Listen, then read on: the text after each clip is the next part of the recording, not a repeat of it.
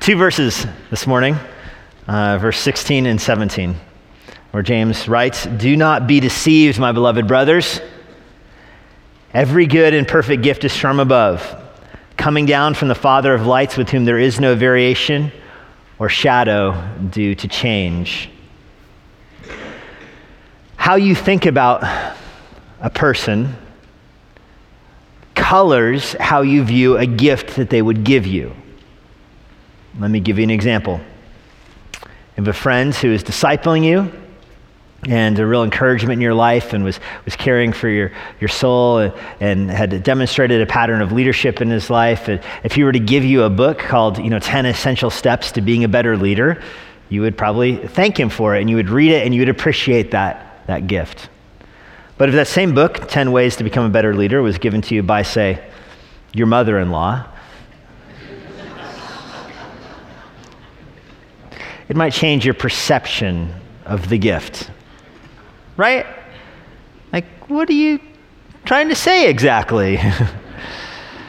you know, if your lawn company gave you a bag of grass seed and a thing of, of weed killer to thank you for, for being a, a loyal member for many years, uh, you would probably thank them and you would probably use it. But if your kind of argumentative neighbor gave you the same gift, a bag of grass seed and some weed killer. They rang your doorbell and handed it to you. You would probably say, hey, mind your own business, okay? Take care of your own yard over there. if uh, you get a text message on Saturday afternoon asking, hey, would you do baptisms tomorrow? You'd say, yeah, thanks, I'd love to. No greater joy I have. And then you show up at the 8 o'clock service and they say, oh, but the, the heater wasn't on and the water's really cold.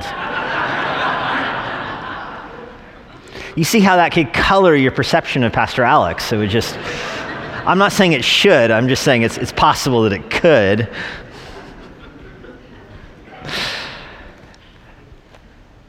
How you see someone colors your perception of the gift that they give you. So that's what James is dealing with here in James 1, verse 16, where he's saying, Do not be deceived. And then he's going to tell you, he's going to remind you here that everything God does is good. Everything God gives you is good. And He wants to remind you of the nature of God and of His character so that you rightly understand the gifts that He's giving you. This verse is going to teach you two critical truths that will help you in times of trials. First, that God is good, and second, that God does not change. God is good and God does not change. Now, those two truths may seem elementary to us now. After all, there's even a, a song or a saying you teach kids God is good all the time, and all the time God is good. I mean, it's so simple, right? And so, how, how hard can this be? But yeah, it's easy to teach kids, but when trials come to you, suddenly you start singing in a different tune. It's so easy to forget that God is good. And the context here is most certainly trials. Remember back up in verse 2, James says, Count it all joy, my brothers when you meet trials of various kinds. And that phrase, my brothers, is repeated down in verse 16, where he's saying, Do not be deceived, my brothers. So, verse 2, you're supposed to count it joy when you find trials. Verse 16, don't be deceived in doubting the goodness of God in those trials. In other words, the trials that you encounter are from the hand of a loving Father who is sending them your way to spiritually strengthen you, to do as verse 3 says, to test your faith to produce steadfastness. Or verse 4, steadfastness will have its full effect so you can be perfect or mature, complete, lacking in nothing. You're supposed to ask God for wisdom in verse 5 how to get through trials. You're not supposed to doubt that God is at work and that He's good through this, these trials. Down in verse 12, you're supposed to remain steadfast, recognizing it's a blessing. So you're rejoicing and you're receiving it as a blessing. That's your, how you're supposed to receive trials. You're supposed to receive them understanding that God who is sending them is good and he's not varying his character through the trial. But the truth is that oftentimes when difficulties come, people begin to question God's goodness. Some people will question his sovereignty and say, oh, God's not actually in control of this. He's not, God doesn't have anything to do with this. In my mind, God just controls these good things. Uh, these bad things, God has nothing to do with. Um, I, I think that's somewhat of a, a, superficial understanding of God, and it's, it's, more in line with Job's wife, remember, who said, uh, Why don't you, you know, curse God for this and, and just die? And remember, Job said, Are you only supposed to receive good from God and not evil or wicked or, or cursing as well? In other words, they're all from the hand of God, and you understand that God doesn't curse or He doesn't send sin. What God does, as you see with the book of Job, is He sends trials to test your faith and cause you to grow and be mature. So, as I mentioned, one response to trials is to just say, well, God's not, has nothing to do with these. And I, I don't think that's going to hold up very long. But another response, I think the one we're more prone to in trials, is to question that God is actually doing something with it. Yeah, God's in control, but how do I know that it is actually a good thing He's doing? How do I know that He's actually at work in this? Yes, I know He's sovereign, but is He still good? And so, what James says in verse 16 is don't let your heart wander from that truth. That phrase, be deceived, that, the word for deceived, it's a word that's used for a wandering star. It's used in Jude. He describes false teachers as those that have wandered from their orbit. They used to be orbiting in the right way, and they've just drifted away. They've wandered away somewhere. And so, jo- so, James says, Don't let your heart wander from the truth that God is good. The goodness of God is kind of the sun here in the solar system that should anchor you as you orbit around it. But as you drift, you begin to question God's goodness. And so, James says, Don't be deceived. Don't let your heart wander away from these truths that God is good and that he doesn't change. And this is what happened in Eve's heart, isn't it? Satan came to Eve to deceive her in the garden and asked her, Did God really say? And you remember Eve's response. Eve's response was a little window to her soul, and you see that her heart had already started to wander. She had already allowed a negative view of God, a questioning of God's goodness, to color how she received the, the gift of God's commands not to eat the fruit. Remember, she told Satan, he told us not to eat of it or even touch it which God did not say. This is something that she had added. You're, let, you're looking into her heart and you're seeing a window into Eve's heart here that she was doubting the goodness of God. And that doubting of God's goodness allowed her heart to wander from the truth, which allowed sin to take over her heart. And this is so often the case in times of trial where people doubt that God is in charge. They doubt that he is good. They doubt that he is at work in the trial. And what that produces generally is a wandering from the truth that invites sin, that invites compromise, that invites being angry with God, that invites uh, tangling with God, or invites a justification for sinning in your own life, saying, after all, of course I can sin, God's putting me through this. And that's what James dealt with earlier, back up in verse 13. Let no one say when he's tempted, he's being tempted by God, because God doesn't make you sin. You make yourself sin. So let's review here. If the great temptation of the atheist is unbelief, the great temptation of the believer is wrong belief or disbelief, specifically in these two areas that God is good and that God doesn't change. Let's tackle the first one first. God is good. That's the first point James is driving home here. In a time of trial, remember that God is good. Verse 17 every good gift and every perfect gift is from above that word gift here, it's only used uh, one other place in the New Testament, and that's in, in Romans 5 to describe the free gift is not like the trespass. The free gift is the incarnation of Jesus Christ, his death, burial, resurrection, and then the faith that comes uh, and the new life that comes through faith in the gospel. That's the free gift.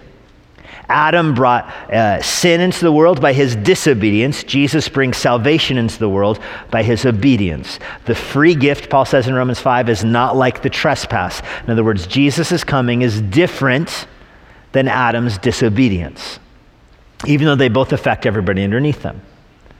And I think that concept here has to be in your mind when you're getting your mind around trials you're looking at trials through the prism of eternal life, through the prism of the gift of eternal life, saving faith in Jesus Christ. So that's your starting point. You're going through a trial. The prism you're looking through that's coloring your view of the trial has got to be that God has washed away your sins. He's forgiven you of your sins. He's justified you, declares you righteous, and is now at work in your life to bring you to eternal life at the point of death. You have eternal life now through your faith, and He is maturing you and sanctifying you through these trials. That's the grid through which you receive those trials. That's why James says every good and every perfect gift is from above. The word good and perfect are two important words here. I'm going to do perfect first. The word perfect here, it's the word teleios, mature. He's used it over and over again in chapter 1. He reminded you that trials are given to make you mature, to make you perfect, to cause you to grow up. It's a Greek word that means that you're, you know, opposite of adolescence. You're coming out of adolescence into mature adulthood. God is doing, giving you trials to do that in your life, to cause you to grow up. And so recognize that the trials you encounter are given by God for a good purpose, namely for you to grow up, for you to become spiritually mature. But that first phrase, every good gift, that word good, it's a description of who God is. His nature is good. Remember that God is good in and of himself. God is not good because he does good things. Things are good because they come from God. Do you see the difference? And I've said this before, and I don't mind repeating it because I think this is a very important point in, to help you in how you understand God. But this is the, the word picture that, that helped me understand this point. If you take the Ten Commandments, let's just say the Ten Commandments is a description of moral goodness. Don't view God as having the Ten Commandments outside of himself and seeing what goodness is and then doing them, even doing them perfectly. So God is not good because he keeps the Ten Commandments perfectly. In other words, there's no moral law outside of God that God keeps, and that's what makes him good. I think that's the way many, many people think. They think, oh, how fortunate is it that we have a good God? it's, it's, it's amazing that we have a God who is, is good in every way. And, it's like we won the, the God lottery here. We could have had a bad God. We could have had a wicked God. We could have had a God that was, was evil and mean and, and didn't, uh, it wasn't holy, but whew, we lucked out. We got a good God. well, not, I think that kind of way of thinking about it diminishes God's goodness. At the very least, it raises some basic questions. If there's a standard of goodness that's outside of God, where did that standard come from? Who made that standard? And why isn't that person God? I'd rather have the God uh, who made the standard of goodness than a God who just happens to keep it. Fortunately, the Bible does not describe goodness as being outside of God and something that God measures up to. The Bible describes goodness as coming from God. Something is good if it comes from Him. The only fountain of goodness is God Himself. And that's in James's mind here. Every good gift is from above. That's why James could be so expansive. If something is good, it is from God you know, directly and indirectly. There are some good things in the world that are brought your way by people that don't know God. People that, that don't know the God, they can, they can do good things. There's something called common grace in the world, you know, where uh, a law enforcement officer or a soldier in the military or something can do something good and noble, but that good and, and noble act is not in and of themselves. It's something that God allows them to do in the world, even though they don't know God. It makes the world more, more livable. It's still indirectly from God, though. James's point here is that if something is good in any way, it's because it has its source in God. It comes from Him. Something is only good if it comes from God. And even if it, not indirectly, even if, uh, I think the best way to say it is something is good if it mirrors God, even if you're not doing it willingly. I mean, you can do something good without knowing it's from God, but it's good because it mirrors something that's from Him. Justice is from God. Righteousness is from God. Integrity is from God. So people can do just things and uh, things with integrity without knowing it's from God, but it's still indirectly from Him because it mirrors His character. Again, think through the, the law analogy. And someone says it's wrong to steal, and that person turns around and says, but I don't believe in God. I don't believe in absolute right and wrong. Do you get to steal that person's wallet? You know, if, if I'm a high school teacher at a Christian school and I have a student say, I don't believe in right and wrong and I don't believe in God. And I say, okay, I'm going to steal your lunch money. They're probably going to object. To which I would say, why do you object? It's wrong to steal. Who taught you it's wrong to steal? Where did you learn that from? Eh, even the person who denies God knows that it's wrong to steal at very least his own lunch money. Well, where did he learn that from? And that comes from God. And that's the law giving sense. Understand goodness works the same way. If somebody says, oh, this action is good, well, why is it good? Who taught you it was good? Who told you it was good? It's good if it mirrors God's character. That is the only standard of goodness. For you to rightly understand goodness, you have to understand that God is the measurer of goodness. I recently got to hang out with my brother. I see him so infrequently. This is the first time we spent time together in, in, in many years, and he's taller than me now. I mean, this is a new thing. He's my younger brother. At my, at my wedding, uh, nay, 11 years ago, he was shorter than me. In the 11 years, he's taller than me. I object. so my dad has us go back to back and measure ourselves. Thanks, Dad. And my brother's, my younger brother's taller than me. Now, if we want to measure ourselves against my dad, we, my brother and I don't go back to back with each other. That's not going to tell us how we measure up to my dad. That's not even the right scope of measurement. Understand with goodness, to measure goodness, it has to be measured against God, not each other. If you compare goodness as if it comes from people and you think, oh, so and so is a good person, because look, there's others around them that are worse people, well, you're measuring against the wrong standard. People are not the measure of goodness. And you, you, hear, you hear this kind of thinking all the time. Oh, so and so is such a good person. Now, they don't know the Lord, but they're such a good person. Okay, that's possible. It's possible they're a good person, only in as much as what they're doing mirrors the nature of God. I'll grant that. But notice that you're finding goodness based against God, not against other people.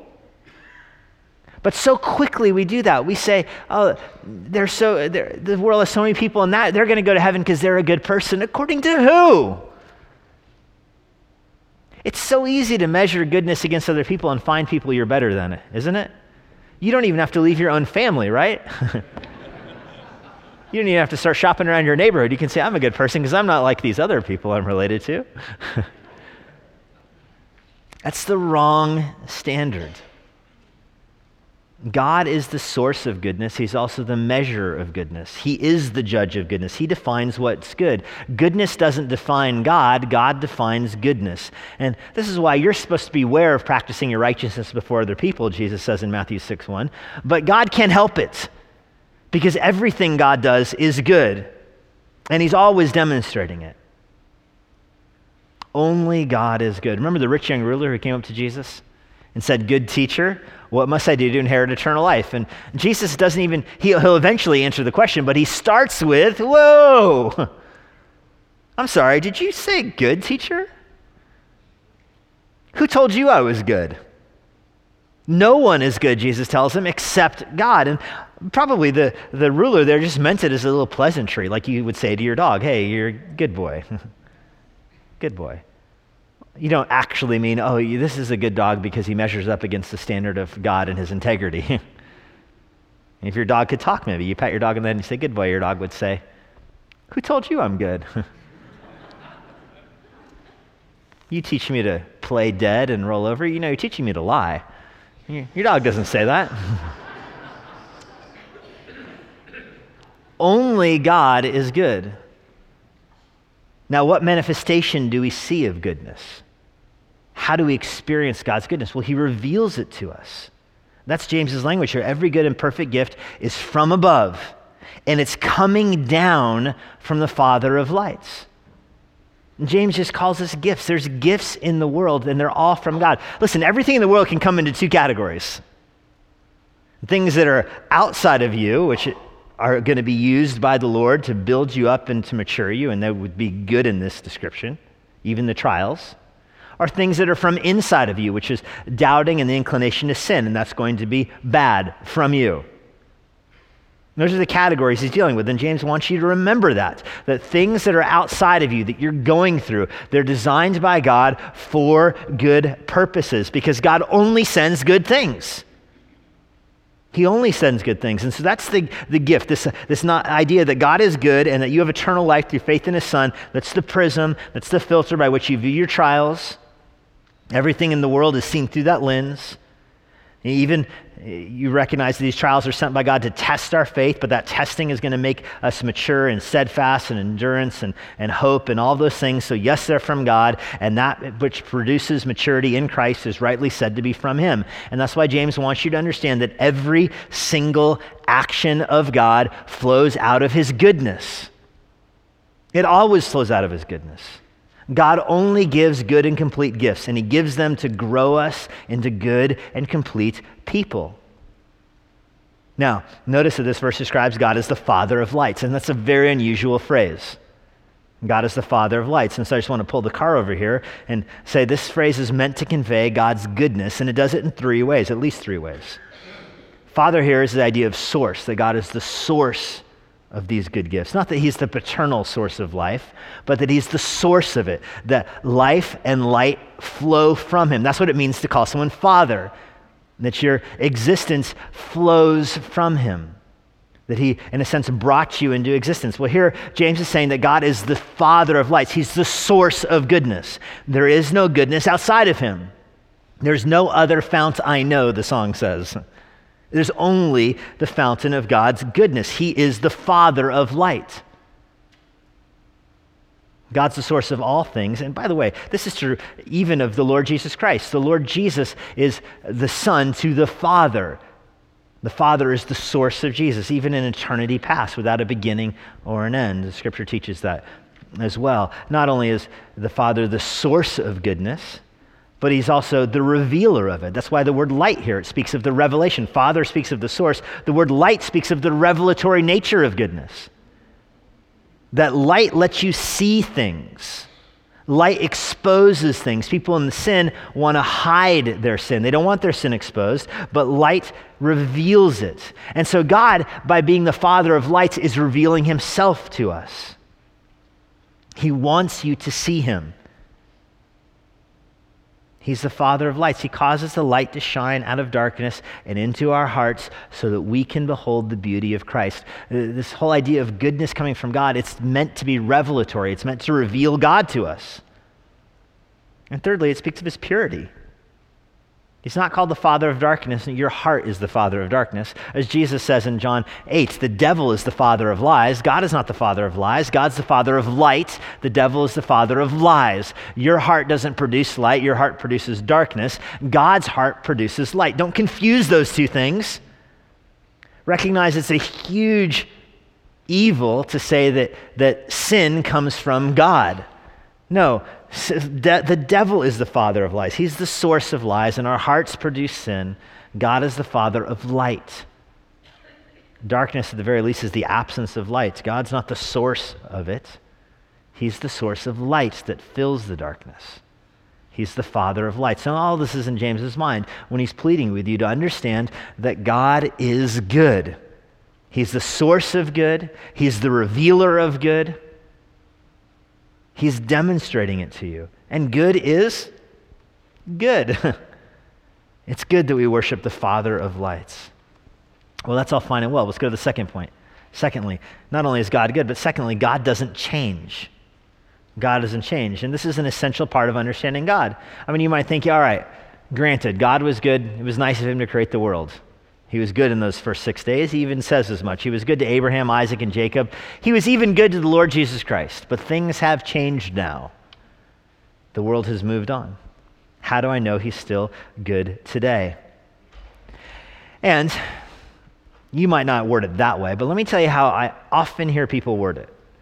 People say things along these lines when their family is well, they have a good job and kids are healthy and marriage is, is awesome and the dog rolls over when he's supposed to and all that, and then God is good. But when something is happening with the kids, when the kids are disobeying or wandering into sin or even rejecting you, or divorce hits the family, or uh, the dog dies, you lose your job, now suddenly you start to question the goodness of God.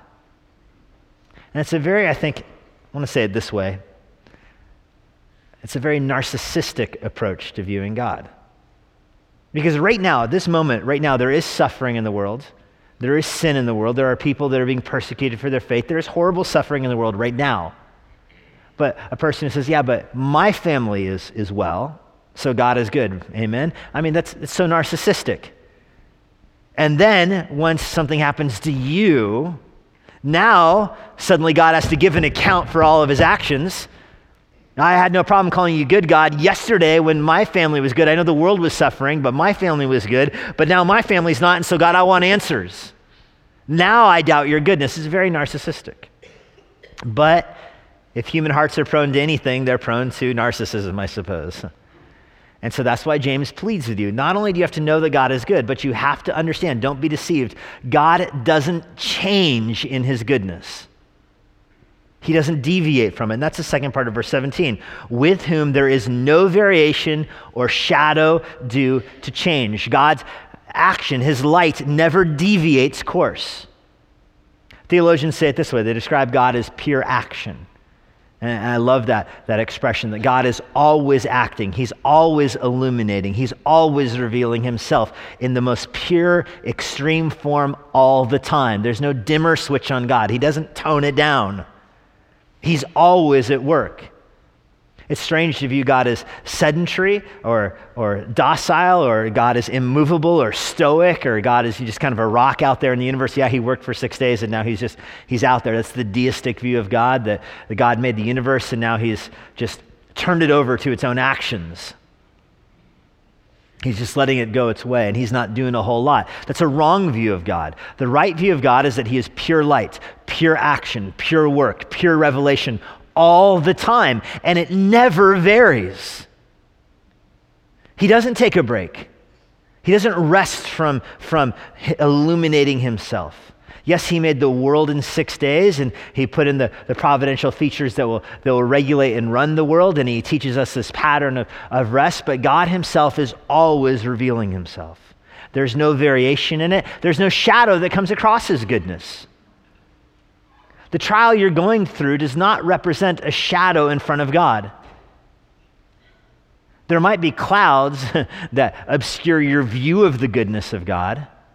But that doesn't mean that God is not revealing his goodness any more than clouds in the sky. Think that the sun turned off. There's just clouds in front of you. Don't worry, they'll burn off. God is always revealing himself. There's no variation in him. There's no shadow in him. He, he, he has, his purposes are always going forward. You can cover your eyes and pretend you don't see them, but that doesn't quiet God. He's always at work. And James says, don't be deceived. Don't forget this.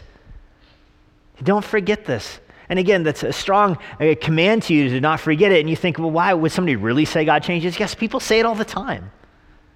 All the time, when, when difficult things happen to them, they begin to question that God is actually at work. And James says, You've got to be tuned in here. Of course, God is at work. Every good and perfect gift is from Him. All things that are light are from Him, and they never get tuned down. Theologians have a name for this. It's called the doctrine of immutability. And I'm not going to quiz you on, all right, I might quiz you on that later.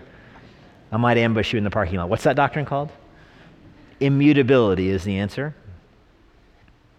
Immutability is the doctrine that God doesn't change. The Holman Bible Dictionary says it this way Immutability means God doesn't change his being, his purposes, or his promises. In other words, what God purposes to do in creation at the moment He speaks the universe into existence, He never varies from that. He's doing it all the time. He never stops being good. He never stops broadcasting His goodness. He never wavers on His promises. He doesn't change His will. His will was perfect and complete at the moment he creates the universe. It was perfect and complete, and it never varies, it never deviates. God never has to make the U turn. He never has to double check his plan. He never has to, to make sure he didn't forget something. He's always working, and he's always doing it perfectly with no second guessing. This is what Numbers 23, verse 19 says God is not a man that he would lie. He's not a son of man that he would change his mind. Hasn't he said it and won't he do it? Hasn't he spoken? Won't he fulfill it? Moses is just asking a question Did God say he would do something? The answer is yes. Hasn't he done it? There's no emergency meeting of the Trinity to come up with a backup plan. There's the council of angels that meet around God, but believe me, that's for the angels' benefit, not for God's. Hebrews 6:17 I think is the best verse in the Bible about this. It says that God desires to show the unchangeable character of his purpose. Hebrews 6:17 God has this desire inside of him to show or reveal or expose the unchangeable character of his purpose. God wants to demonstrate to you that his character is unchangeable. Not just that his character is, but that there's a purpose behind all that he does. He has this purpose and why he made the world, which is to reveal himself. And he doesn't just want you to see that he made the world, he wants you to see that he made the world and he is constant in it, that he does not change. It's not just that God wants you to learn about him, it's that he wants you to learn that he is unchangeable. Now, that is only a good thing, my friends, if you're perfect. I mean, my wife and I will sometimes meet and talk about long term plans or long term goals or things we want to grow in personally or spiritually or with our kids. And how would that conversation go? Just play this out in your mind. You're talking with your husband or your wife, and you start by saying, Yeah, you know, here's what we're going to work on with our family this year, but let's, let me start this way. Babes, and let you just know this that I'm not changing anything. like, I'm good like I am, honestly. I've, this, is, this, is the, this is peak me right here. And it's. So, yes, I have some things that you should work on and that the girls should work on, but me, I'm, I'm good. But that's what God does say that God is not changing anything. He's good, He's perfect, He's in peak form, and He will always be that way. You know, a perfect person doesn't go to the gym. Every time you go to the gym, it's a public confession that you are lacking something. or perhaps that you have too much of something else. you know, God doesn't go to the gym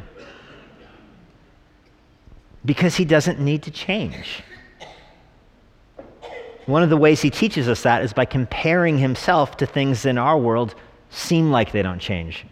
Earlier, Dan read from Isaiah, but Psalm 102, verse 25, makes the same point. Of old you laid the foundations of the earth, the heavens are the work of your hands. They will perish, but you will remain.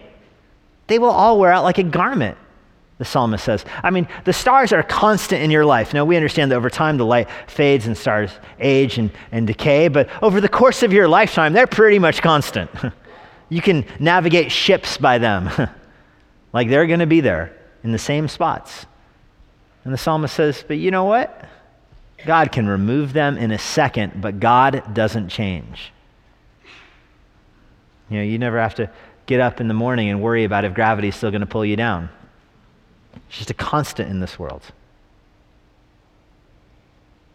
James says, understand this, that God doesn't change. More sure, Psalm 102 says, than even gravity. This is why Malachi 3, verse 6 says this I, Yahweh, do not change. I don't change, he says. Hebrews 13, 8 lets you know this isn't just true of the Father, it's true of the Son as well. That Jesus Christ is the same yesterday, today, and forever. Now, of course, Jesus in his incarnation does things in the earth. He takes on a second nature in his incarnation, but the essence of God in his being doesn't change. In his purposes, in his plans, in his action, in his light, it doesn't change. Yesterday, today, or forever. And that should comfort us greatly. At the very least, because we know Philippians 1:16, he who began a good work in you will be faithful to complete it at the day of Christ Jesus. That God started a work in you and he saved you, and he's going to keep on working. And only God can give good gifts. Thus, the more expansive of our understanding of God's sovereignty, the more expansive we have comfort that God is doing good things in our life. If you have a God that's not sovereign over the things in this world, you will have a difficult time appreciating what James is teaching you here. Because the, the severity of what he's teaching you is you have to be reminded that God is good in what he's doing. So if you say, okay, God is good in these things that he's doing, and there's these things over here that are not good, and therefore God's not doing them, and that's what's hurting me, and that's what's affecting me, but God's not, I'm under here, and I'm looking at God over there, and I'm under here, but God's not doing these things. well, then the, the whole admonition here doesn't make a lot of sense. And that's not going to be a bed that supports you at night, is it?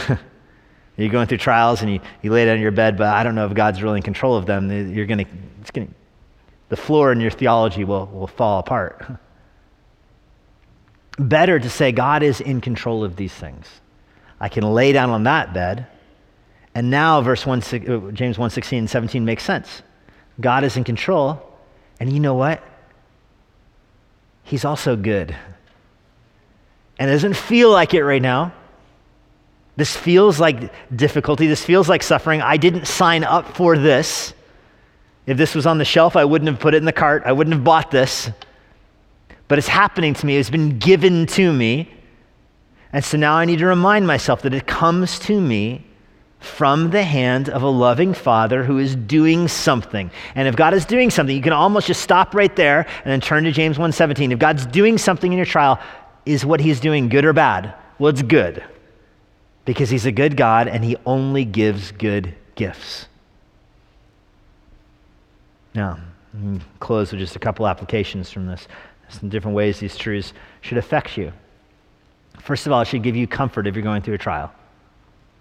If you're going through a trial, you should take comfort in the fact that, that God is at work and God's good. It sounds cheesy, it sounds superficial, but understand there is an ocean of truth about the nature and unchangeable purposes of God that's behind it. If God is at work, He is at work for good. Secondly, this should give you a confidence in your faith. It should give you comfort in your trials, and it should give you a confidence in your faith, knowing that your whole life is wrapped up in the goodness of God. You're not going to get to heaven and regret ascribing too many things to God. the mistake that all of us will make in our life is ascribing too little to God, thinking He's doing too little, keeping too many things from Him, thinking too lightly of His goodness.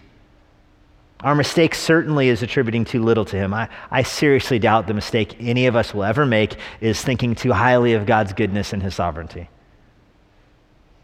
He is doing way more than we think He is, and He has way better plans than we think He does.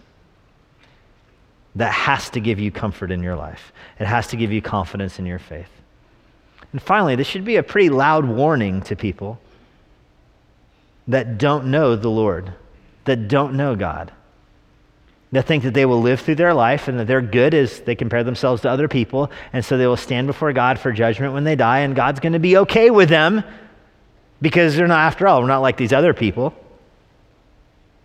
Well, that would require change in God. God who said he's too holy to look upon evil and to entertain evil in his presence. God who said that he will judge every sin. That would require him to change his mind about that when you come in front of him.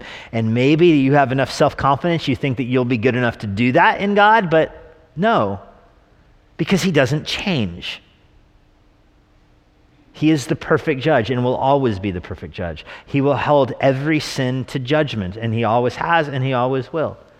Hence, the only hope for judgment is that your sins were attributed to Christ and were given to Him, and that He suffered in your place. So He can bear the penalty for your sin. That's why there can be eternal life if you're found in Christ. There's no other door, though. There's no other door into heaven. There's no other way around God's judgment than being hidden in Christ. And you should know that because He's the Father of lights, and in Him there is no variation, and there will never be a shadow due to change. Lord, we're thankful that you have revealed yourself so clearly in your word. You are a good God, and from you flows good things. We take confidence in your goodness. Even when the clouds of darkness hide you, we know they only hide you from our perspective. Lord, give us the faith to see you at work in all times, in all ways, in all circumstances, for our good and for your glory.